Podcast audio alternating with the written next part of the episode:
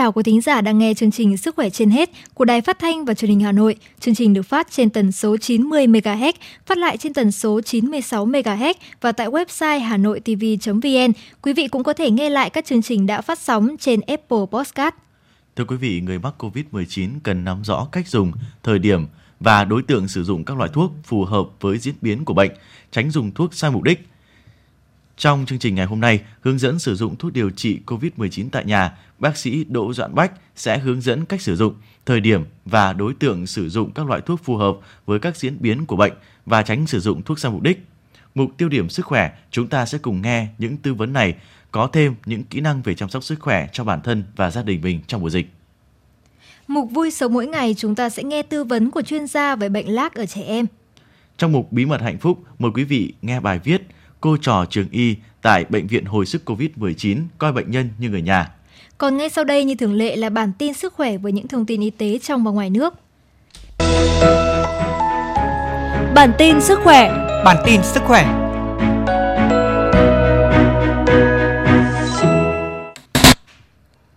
Thưa quý vị, khả năng rất cao sẽ phải tiêm nhắc lại vaccine COVID-19 định kỳ. Đây là nhận định của tiến sĩ bác sĩ Lê Thanh Hải, giám đốc bệnh viện phổi tỉnh Thừa Thiên Huế khi đưa ra 10 điều cần biết về vaccine ngừa COVID-19. Thứ nhất, vaccine ngừa COVID-19 cho thấy là cách tiếp cận và chuẩn bị chiến lược nhất hiện nay, có thể giúp bạn phòng nguy cơ lây nhiễm virus SARS-CoV-2 một cách hiệu quả. Nếu không may bị nhiễm virus SARS-CoV-2, bệnh sẽ nhẹ hơn và khó chuyển nặng. 2. Các vaccine ngừa COVID-19 đã được phê duyệt đều cho thấy hiệu quả, bạn cần tiêm ngay dù là loại vaccine nào đã được cấp phép đưa vào triển khai. 3. Không cần thiết làm test nhanh kháng thể trước khi tiêm vaccine ngừa COVID-19. Tốt nhất, bạn vẫn tiêm vaccine phòng COVID-19 khi đến lượt. 4. Do tất cả vaccine được phê duyệt không sử dụng virus sống gây bệnh COVID-19, vì vậy không thể gây bệnh COVID-19 cho người được tiêm chủng. Sau tiêm vaccine ngừa COVID-19, làm xét nghiệm PCR không cho kết quả dương tính. Sau 14 ngày của tiêm mũi 1 cho thấy đã có khả năng phòng mắc COVID-19, nhưng giá trị phòng mắc COVID-19 vẫn cao hơn sau tiêm mũi 2. 6. Tiêm vaccine ngừa COVID-19 đủ liều, bạn vẫn có thể mắc COVID-19, nhưng bệnh sẽ nhẹ hơn, giảm tỷ lệ nhập viện và giảm tỷ lệ tử vong. Bạn vẫn có thể nhiễm virus SARS-CoV-2 nhưng có thể không có triệu chứng. Vô tình bạn trở thành người mang virus mà vẫn có thể phát tán lây truyền virus cho người khác. 7. Hiện tại không khuyến cáo làm test nhanh hoặc định lượng kháng thể cho những người được tiêm vaccine phòng COVID-19. 8. Sau tiêm vaccine ngừa COVID-19 đủ liều, bạn vẫn cần thực hiện các biện pháp phòng ngừa, giữ khoảng cách, khẩu trang, rửa tay khử khuẩn 5K. Nếu có triệu chứng nghi COVID-19, bạn cần khai báo y tế và làm xét nghiệm PCR. 9. Theo thực tiễn diễn biến dịch COVID-19 hiện nay, khả năng rất cao phải tiến hành tiêm nhắc lại định kỳ, đi kèm phát triển nhanh và chủ động có các loại vaccine mới. Có vậy mới theo kịp sự xuất hiện của các biến thể mới và tái tạo miễn dịch bền vững lâu dài cho bạn. 10. Nhiều nghiên cứu hiện nay chưa xác định được đầy đủ thời gian miễn dịch của người đã từng mắc COVID-19 F0 kéo dài bao lâu, nhưng miễn dịch sẽ giảm theo thời gian, không bền vững và không phải bảo vệ vĩnh viễn cho bạn đối với COVID-19. Hiện nay, theo hướng dẫn Bộ Y tế, những người có tiền sử rõ ràng đã mắc COVID-19 trong vòng 6 tháng thuộc nhóm trì hoãn tiêm vaccine. Thời gian vừa qua, Bệnh viện Nhi Trung ương tiếp nhận nhiều trường hợp bệnh nhi mắc bệnh mãn tính nhập viện trong tình trạng nguy kịch. Tiến sĩ bác sĩ Lê Hồng Quang, trưởng khoa hồi sức nội tim mạch cho biết, trong đợt dịch này, số trẻ bị ốm không đi khám kịp thời mà chỉ đến khi bệnh nặng, cần can thiệp hỗ trợ về hô hấp, hỗ trợ về tuần hoàn mới đến bệnh viện có xu hướng gia tăng. Nhiều gia đình chủ quan không cho con đến bệnh viện khám khi con bị ốm và để con ở nhà và tự chữa theo đơn thuốc cũ hay kinh nghiệm từ bạn bè, mạng xã hội. Chỉ đến khi con bị nặng mới đến khám và được chẩn đoán là mắc tim bẩm sinh nặng. Bên cạnh đó có những trường hợp trẻ được chẩn đoán tim bẩm sinh phức tạp phải trải qua 2 đến 3 lần phẫu thuật, nhưng sau khi được các bác sĩ tiến hành phẫu thuật tim bẩm sinh lần thứ nhất thành công thì không đến khám để phẫu thuật lần 2, lần 3 theo đúng lịch hẹn của bác sĩ hoặc không tái khám để uống thuốc điều trị trong giai đoạn phẫu thuật lần tiếp theo. Hiện nay tại các cơ sở khám chữa bệnh có quy trình sàng lọc, phân luồng và các quy trình bảo vệ bệnh nhân khi đến khám phòng chống Covid-19. Phụ huynh có thể yên tâm khi cho con đến bệnh viện khám bệnh. Khi có sự phối hợp giữa người bệnh, cha mẹ trẻ với cơ sở y tế thì công tác phòng bệnh sẽ được đảm bảo. Khi đến bệnh viện, người bệnh và gia đình người bệnh chỉ cần tuân thủ quy tắc 5K và làm theo hướng dẫn của nhân viên y tế. Bệnh viện Gia Liễu Trung ương vừa có cảnh báo về việc mạo danh bác sĩ và bệnh viện để tư vấn bán thuốc không rõ nguồn gốc qua mạng. Bệnh viện Gia Liễu Trung ương khuyến cáo người dân cần nâng cao cảnh giác, không để các đối tượng mạo danh bác sĩ bệnh viện lừa đảo tư vấn, bán thuốc, cung cấp các dịch vụ thu tiền, có thể gây ra những rủi ro đáng tiếc và thiệt hại về sức khỏe lẫn kinh tế. Hiện nay, bệnh viện chỉ khám điều trị trực tiếp cho người bệnh bên trong khuôn viên bệnh viện ở địa chỉ số 15A Phương Mai, Đống Đa, Hà Nội. Bệnh viện chỉ bán thuốc trực tiếp tại nhà thuốc cũng nằm trong khuôn viên của bệnh viện. Tuyệt đối không bày bán quảng cáo thuốc, thực phẩm chức năng online hoặc qua điện thoại.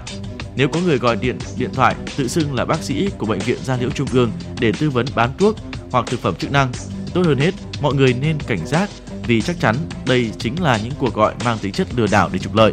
Trường hợp bệnh nhân và các bạn còn thắc mắc về tính xác thực của mọi thông tin nhận được, vui lòng liên hệ với tổng đài chăm sóc khách hàng 1900 6951 để được hỗ trợ. Khoa cấp cứu chống độc Bệnh viện Nhi Trung ương vừa tiếp nhận 8 trẻ từ 9 đến 13 tuổi trú tại huyện Văn Bàn, tỉnh Lào Cai bị ngộ độc do ăn quả hồng châu.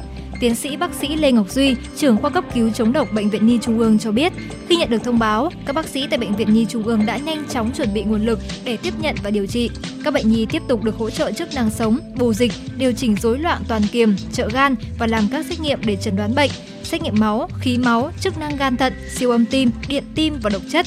Theo tiến sĩ bác sĩ Lê Ngọc Duy, việc phát hiện sớm và xử trí kịp thời là giải pháp quan trọng cứu sống bệnh nhân khi ăn quả hồng châu. Hiện nay chưa có thuốc điều trị đặc hiệu cho các trường hợp bị ngộ độc hồng châu mà chủ yếu là điều trị căn nguyên và điều trị triệu chứng. Khi phát hiện trẻ có biểu hiện ngộ độc do ăn quả hồng châu, cần gây nôn, rửa dạ dày càng sớm càng tốt, cho trẻ uống than hoạt với liều từ 1 đến 2 gram trên kg cân nặng. Dùng 4 đến 6 gói sobiton, nếu không có thì cho uống lòng trắng trứng. Tăng cường thải độc tố, duy trì chức năng sống như trợ tim mạch, trợ hô hấp, suy gan, chống co giật, chống phù phổi cấp, xét nghiệm theo dõi và điều chỉnh chất điện giải trong máu cho trẻ. Gia đình khi thấy con ăn phải quả hồng châu, cần cho con uống nhiều nước và gây nôn, sau đó nhanh chóng đưa trẻ đến cơ sở y tế gần nhất bằng xe cơ giới. Tuyệt đối không để trẻ đi bộ.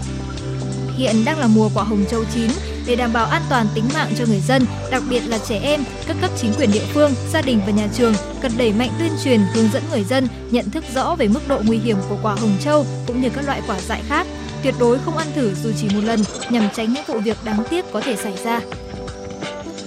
Nước Mỹ vừa chứng kiến cột mốc đau thương là hơn 700.000 người đã tử vong vì Covid-19 chỉ trong vòng 3 tháng rưỡi. Hơn 100.000 người đã chết, hầu hết là người không tiêm chủng dù Mỹ có đủ vaccine để tiêm miễn phí cho người dân. Mỹ ghi nhận trung bình 107.000 ca nhiễm mới mỗi ngày, giảm so với 150.000 ca chỉ trong tháng 9.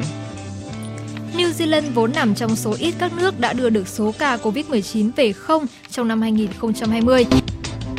Hiện thành phố lớn nhất New Zealand là Auckland đang tâm dịch và đã chịu cảnh phong tỏa gần 50 ngày nay. Tuy nhiên, Thủ tướng New Zealand cho biết phong tỏa sẽ chỉ kết thúc khi 90% người đủ điều kiện được tiêm phòng. Hiện ở New Zealand mới có khoảng 48% được tiêm đủ. AstraZeneca cho biết đã đệ trình hồ sơ yêu cầu Mỹ cấp phép sử dụng khẩn cấp một loại thuốc kháng thể điều trị COVID-19. Đây là dạng thuốc tiêm sử dụng công nghệ kháng thể. Trong đơn gửi đến cơ quan quản lý dược phẩm, thực phẩm Mỹ FDA, AstraZeneca đã trích dẫn dữ liệu từ một thử nghiệm cho thấy loại thuốc này đạt hiệu quả 77% trong việc ngăn chặn COVID-19. Hơn 3 phần tư dân số được xét nghiệm bị suy giảm miễn dịch hoặc có các bệnh đi kèm khác liên quan đến bệnh lý nghiêm trọng. Theo AstraZeneca, nếu FDA cấp phép sử dụng khẩn cấp cho loại thuốc này, đây sẽ là loại thuốc kháng thể tác dụng kéo dài đầu tiên được chấp thuận để điều trị COVID-19. Hiện Mỹ vẫn chưa cấp phép cho vaccine COVID-19 của AstraZeneca. Vào tháng 7, nhà sản xuất thuốc này cho biết hãng hy vọng nhà chức trách Mỹ sẽ cấp phép sử dụng vaccine của hãng trong nửa cuối năm 2021. Cơ quan quản lý dược phẩm của Liên minh châu Âu EMA đã thông báo những người có hệ miễn dịch yếu nghiêm trọng có thể được tiêm liều vaccine COVID-19 thứ ba của hãng Pfizer và Moderna 28 ngày sau liều thứ hai. Trong khi đó, những người trưởng thành khỏe mạnh có thể được tiêm liều thứ ba của hãng Pfizer 6 tháng sau liều thứ hai. Hàn Quốc bắt đầu tiếp nhận đặt lịch tiêm vaccine ngừa COVID-19 cho thanh thiếu niên từ 12 cho đến 17 tuổi. Chính phủ Hàn Quốc nhấn mạnh nhóm đối tượng này không thuộc diện bắt buộc tiêm chủng. Đối tượng được khuyến nghị nên tiêm vaccine COVID-19 là những thanh thiếu niên có bệnh lý nền như tiểu đường trẻ em, béo phì, tim mạch, bệnh hô hấp mãn tính. Nguyên nhân là do ở nhóm đối tượng này, nguy cơ diễn biến nặng khi mắc COVID-19 cao gấp 2 lần so với trẻ đồng trang lứa khỏe mạnh bình thường. Trẻ em, thanh thiếu niên khỏe mạnh có thể tiêm vòng vaccine theo nguyện vọng của cá nhân và người bảo hộ Tính đến thời điểm hiện tại, Hàn Quốc đã hoàn tất tiêm chủng mũi 1 cho hơn 77% dân số. Với tốc độ tiêm chủng như hiện nay, chính phủ Hàn Quốc đang xem xét chuyển dần sang giai đoạn sống chung với Covid-19 bắt đầu từ tháng 11 tới. Theo đó, Covid-19 sẽ được coi là một bệnh truyền nhiễm lây qua đường hô hấp giống như cúm mùa. Nhạc mục tiêu điểm sức khỏe ạ. Tiêu điểm sức khỏe.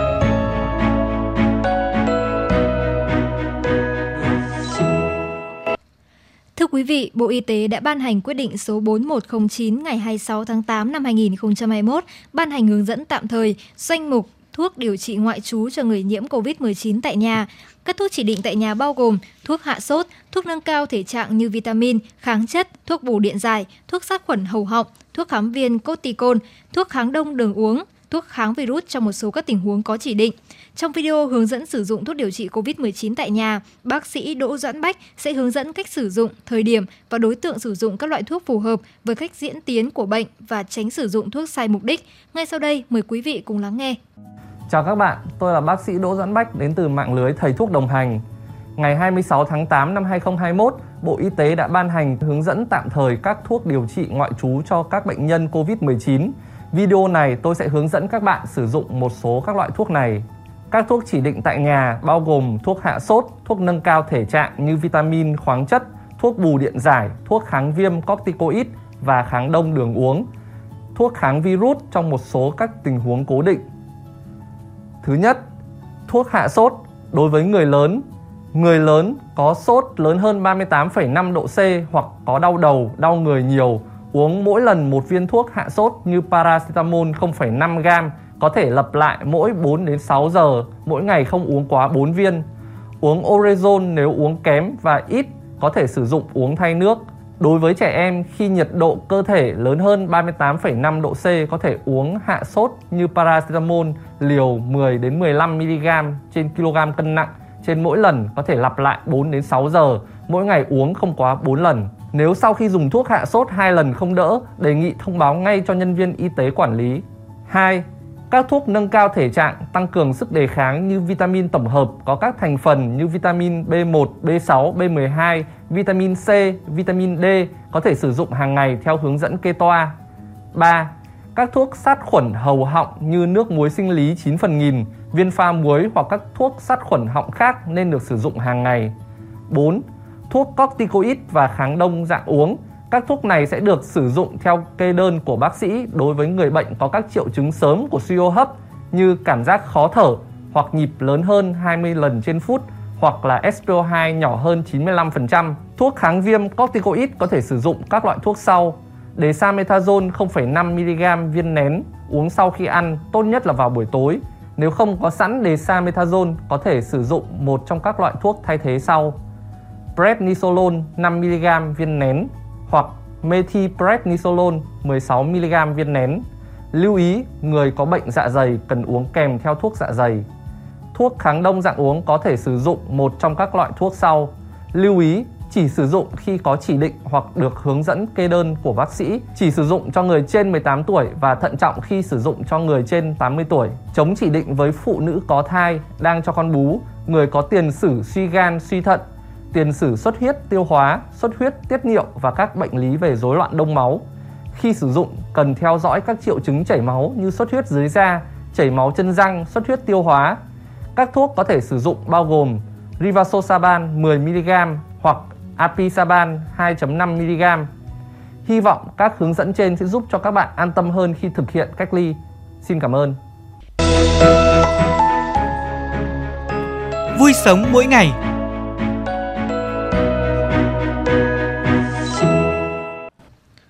Thưa quý vị và các bạn, bệnh lác hay lé mắt là bệnh phổ biến ở nước ta. Nếu được phát hiện sớm và điều trị kịp thời, bệnh lác có thể chữa khỏi.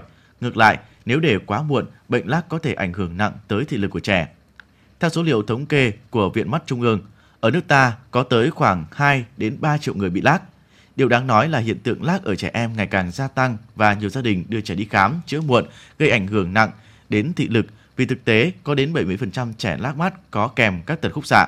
Phát hiện và điều trị sớm mới có hy vọng tìm lại đôi mắt đẹp về thẩm mỹ và tốt về chức năng. Trẻ bị lác sẽ xuất hiện tình trạng ức chế bột mắt. dù hai mắt vẫn mở bình thường nhưng thực tế chỉ có một mắt nhìn được. Mắt còn lại không được điều tiết sẽ kém dần dần. Vậy phụ huynh có cách nào để phát hiện trẻ bị lác Phó giáo sư tiến sĩ Hòa Hy Tài, Bệnh viện Mắt Hà Nội 2 cho biết. Thường nó thông thường nó có hai cái dạng.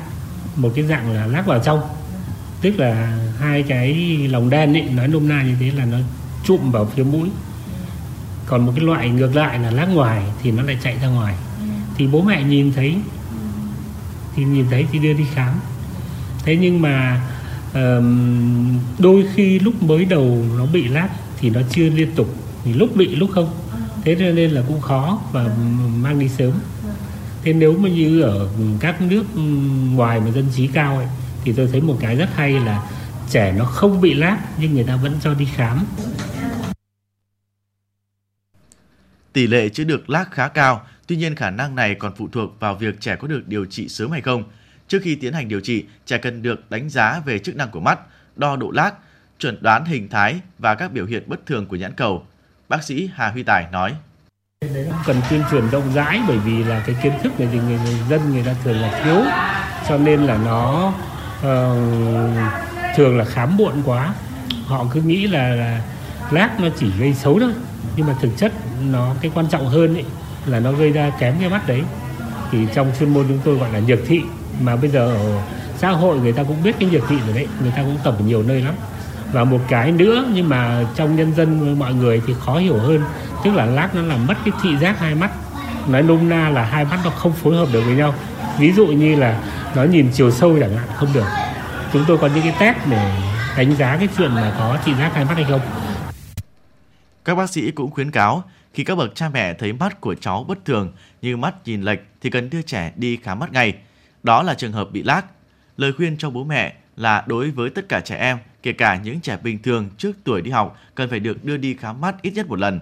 Trông có vẻ bình thường, nhưng có thể trẻ có tật khúc xạ gây ra ngược thị thì điều trị càng sớm càng tốt. Đối với những ca lác đơn thuần, phải có phác đồ điều trị riêng gồm 3 bước, chỉnh thị, phẫu thuật điều trị, lệch trục nhãn cầu và điều trị phục hồi thị giác.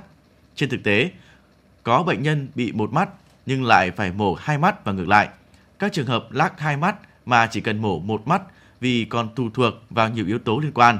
Ban đầu sẽ kiểm tra và đánh giá độ lắc của mắt, sau đó các bác sĩ sẽ tiến hành kiểm tra khúc xạ của trẻ.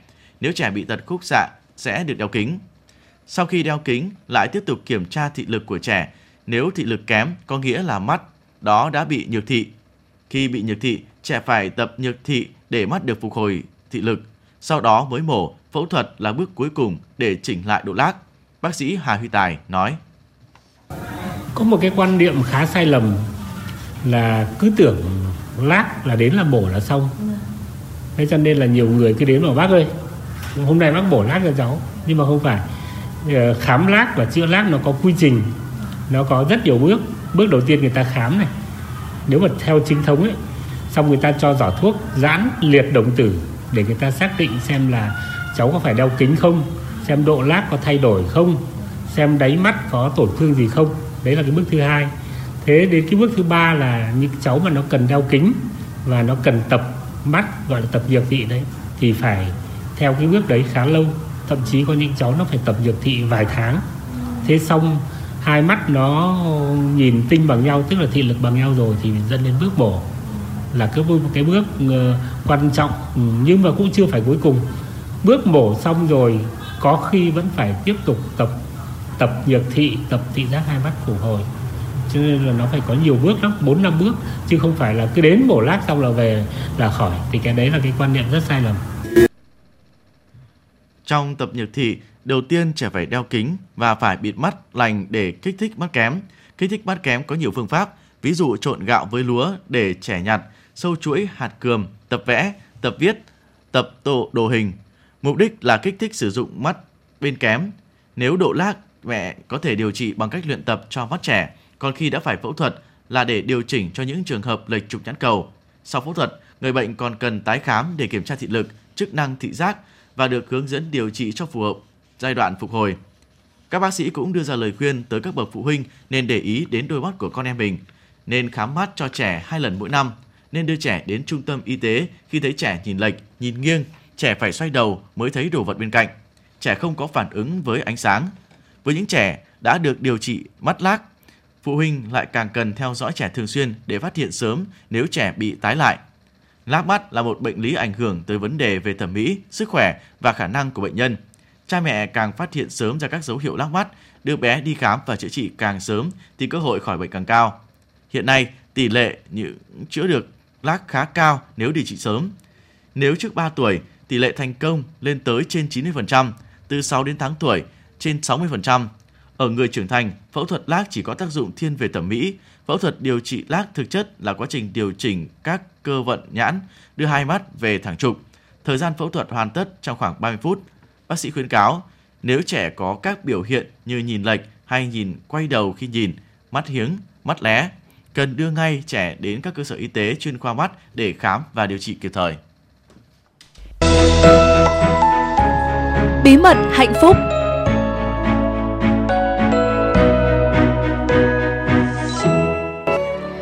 quý vị, các sinh viên Đại học Nguyễn Tất Thành đã rất bối rối, lo lắng khi làm nhiệm vụ tại Bệnh viện hồi sức COVID-19. Trước đây họ chưa từng tiếp xúc với nhiều bệnh nhân nặng như vậy, nhưng rồi từ khi bắt đầu điều trị cho những bệnh nhân đầu tiên đến nay, thầy trò trường y tại Bệnh viện hồi sức COVID-19 đã coi bệnh nhân như người nhà và luôn đồng hành cùng họ trong hành trình giành giật sự sống. 7 giờ 30 sáng ngày 29 tháng 9, giảng viên Trần Thị Hồng Thủy, khoa lâm sàng, Đại học Nguyễn Tất Thành lại cùng các sinh viên của mình vào ca trực, hỗ trợ y bác sĩ điều trị cho bệnh nhân tại khoa cấp cứu Bệnh viện hồi sức COVID-19. Từ ngày 16 tháng 8, chị Thủy và 70 sinh viên đã đến bệnh viện đảm nhận công việc như những điều dưỡng thực thụ cho bệnh nhân nặng và nguy kịch. Trước đây chúng tôi đã quen với áp lực trong bệnh viện, nhưng lần này tham gia hỗ trợ tại bệnh viện phổi hồi sức COVID-19 nơi có rất nhiều bệnh nhân nặng. Chúng tôi không gánh được những cảm giác lo lắng lúc ban đầu. Tuy vậy, tất cả đều cố gắng chăm sóc bệnh nhân như người nhà của mình. Vâng, con biết rồi, cô nằm xuống đi nha. Đó là những lời nói quen thuộc của những điều dưỡng trẻ Đại học Nguyễn Tất Thành khi tiếp xúc với người bệnh. Những F0 họ chăm sóc đều ở tình trạng nặng, không thể tự đi lại và ăn uống. Mỗi bệnh nhân như thế đều được nhóm hỗ trợ toàn diện, từ dùng bữa, thay tã, uống thuốc, tiêm truyền dịch hoặc một số kỹ thuật cần thiết khác. Giảng viên Trần Thị Hồng Thủy xa nhà hơn một tháng cùng sinh viên tham gia chống dịch. Theo chị Thủy, dù công việc bận rộn, chị và sinh viên chưa khi nào đuối sức. Sự động viên từ đội ngũ y bác sĩ bệnh viện cũng như nhà trường như liều doping tinh thần giúp những sinh viên trẻ thêm nhiệt huyết, trách nhiệm. Nhìn những cô bác bệnh nhân nặng chỉ có một mình, chúng tôi rất thương. Tất cả đều mong có thể giúp đỡ để họ có thể khỏe mạnh hơn, sớm được chuyển xuống khoa nhẹ và về nhà đoàn tụ với gia đình, chị Thủy nói. Đối với chị Thủy, thời gian được làm việc tại bệnh viện hồi sức Covid-19 chính là cơ hội quý báu để các sinh viên của mình được sự trải nghiệm trong nghề điều dưỡng. Trước khi làm nhiệm vụ tại đây, chị đã tham gia hỗ trợ Trung tâm Kiểm soát bệnh tật thành phố Hồ Chí Minh HCDC giám sát việc phân bổ vaccine tới từng cụm tiêm. Trong khi đó, sinh viên của chị hầu hết học năm 3 hoặc năm 4 đã trực tiếp làm công việc lấy mẫu xét nghiệm và tiêm chủng trong cộng đồng. Hơn một tháng qua làm việc tại khoa cấp cứu Bệnh viện hồi sức COVID-19 Nguyễn Công Luận, sinh viên Đại học Nguyễn Tất Thành đã hết dần cảm giác lo lắng. Khi học tập trên giảng đường trường y, nam sinh chưa có cơ hội thực hành trong các bệnh viện lớn và trực tiếp hỗ trợ điều trị cho những bệnh nhân nặng. Những ngày đầu tiếp xúc hàng chục ca F0 với nhiều tình trạng bệnh khác nhau, Luận đã rất hoang mang. Mới đầu vào viện, nhìn thấy rất nhiều bệnh nhân và các loại máy móc, chúng tôi sợ lắm nhưng khi làm việc nhiều, được các anh chị trong bệnh viện hỗ trợ, chúng tôi quen dần và bớt lo lắng phần nào. Năm nay tôi 21 tuổi, vào trong bệnh viện mới thấy được ranh giới giữa sự sống và cái chết rất mong manh. Chỉ những bệnh nhân 15 phút trước vẫn còn khỏe mạnh bình thường, sau đó đã ngưng tim, có người hồi sức được, cũng có người lại không qua khỏi. Đó chính là điều khiến chúng tôi buồn nhất. Sự bối rối, sợ sệt lúc ban đầu cũng là tâm lý chung của nhiều sinh viên trong những ngày đầu làm nhiệm vụ tại Bệnh viện hồi sức Covid-19. Như nữ sinh Trần Thị Hà Châu, cô tâm sự rằng khi mới vào viện đã rất sợ bệnh nhân, họ đều là những F0 nặng hoặc nguy kịch. Châu lo mình không hỗ trợ tốt sẽ gây ảnh hưởng đến người bệnh. Trong khi đó, nữ sinh viên Mạc Tường Vi lại chia sẻ rằng nhờ sự động viên, hướng dẫn và giúp đỡ từ những y bác sĩ tại bệnh viện, cô mới có thể bình tĩnh, yên tâm hơn khi làm nhiệm vụ. Sau hơn một tháng làm việc, hy vọng lớn nhất của cô là được chứng kiến khoa cấp cứu của mình không còn phải tiếp nhận thêm bệnh nhân và những F không hồi phục có thể được chuyển xuống những khoa nhẹ hơn về nhà với gia đình. Sự đóng góp của tập thể giảng viên, sinh viên Đại học Nguyễn Tất Thành được ban lãnh đạo cũng như các y bác sĩ tại bệnh viện ghi nhận, tuyên dương. Bác sĩ Trần Thanh Linh, Phó Giám đốc Bệnh viện Hồi sức COVID-19, bác sĩ điều trị chính cho bệnh nhân số 91 người Anh chia sẻ. Cùng với nền tảng kiến thức sẵn có, đây chính là môi trường tốt để các em sinh viên thực hành. Các em rất tâm huyết, nhiệt tình và chịu học hỏi. Đây là lực lượng chúng tôi đánh giá cao, đã hỗ trợ được rất nhiều cho bệnh nhân. Thưa quý vị thính giả, Bệnh viện hồi sức COVID-19 thành phố Thủ Đức, thành phố Hồ Chí Minh được đưa vào hoạt động từ ngày 16 tháng 7, có tổ quy mô lên đến 1.000 giường. Đây là bệnh viện điều trị COVID-19 ở tầng cao, mức độ nặng và nguy kịch, ngang cấp với bệnh viện Bệnh nhiệt đới Trung ương và bệnh viện Trợ Rẫy. Tại đây, tiếp nhận bệnh nhân từ các tầng kế cận theo mô hình tháp điều trị 3 tầng, chuyển lên chứ không phải là từ các bệnh viện giã chiến. Những ngày qua, số ca mắc COVID-19 nhập viện liên tục giảm tại các bệnh viện điều trị bệnh nhân COVID-19 nên nhiều bệnh viện trống giường. Số ca xuất viện trong ngày đã nhiều hơn gấp đôi số ca nhập viện. Đây là một tín hiệu vui cho tất cả chúng ta, đã đặc biệt là các bác sĩ nơi tuyến đầu, bởi ngày về đoàn tụ với người thân của họ sẽ không còn xa. Đến đây, thời lượng của chương trình Sức khỏe trên hết xin phép được khép lại. Mọi câu hỏi cũng như bài viết quý vị có thể gửi về hòm thư sức khỏe trên hết Hà Nội a gmail.com. Chương trình do biên tập viên Hoa Mai, MC Hồng Hạnh Bảo Nhật và kỹ thuật viên Bích Hoa thực hiện. Bây giờ mời quý vị đến với các chương trình hấp dẫn khác của Đài Phát thanh và Truyền hình Hà Nội.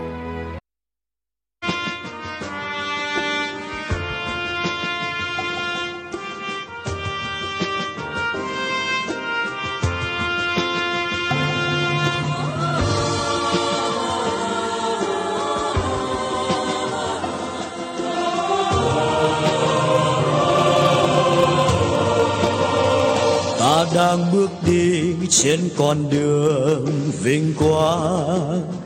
Trong tim khắc ghi dấu chân người xưa khai sáng.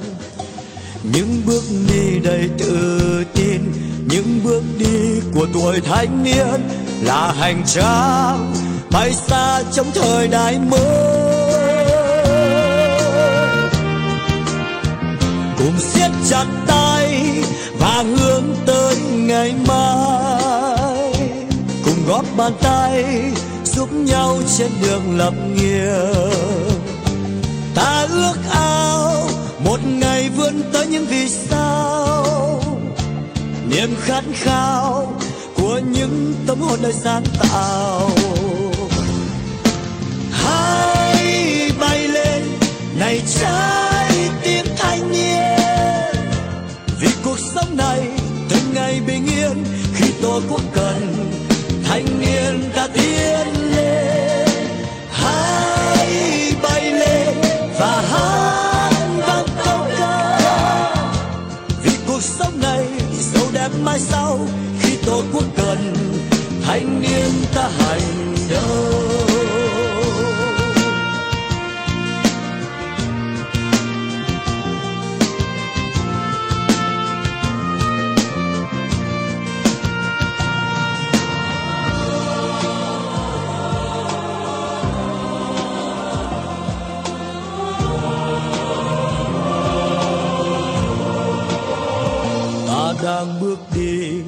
con đường vinh quang. Trong tim khắc ghi dấu chân người xưa khai sáng. Những bước đi đầy tự tin, những bước đi của tuổi thanh niên là hành trang bay xa trong thời đại mới. Cùng siết chặt tay và hướng tới ngày mai bàn tay giúp nhau trên đường lập nghiệp. Ta ước ao một ngày vươn tới những vì sao. Niềm khát khao của những tâm hồn đời sáng tạo. Hãy bay lên, này trái tim thanh niên. Vì cuộc sống này từng ngày bình yên khi tổ quốc cần thanh niên ta tiến lên hãy bay lên và hát vang câu ca. Vì cuộc sống này giàu đẹp mai sau, khi tổ quốc cần thanh niên ta hành động. Hãy bay lên, này trái tim thanh niên. Vì cuộc sống này từng ngày bình yên, khi tổ quốc cần tiến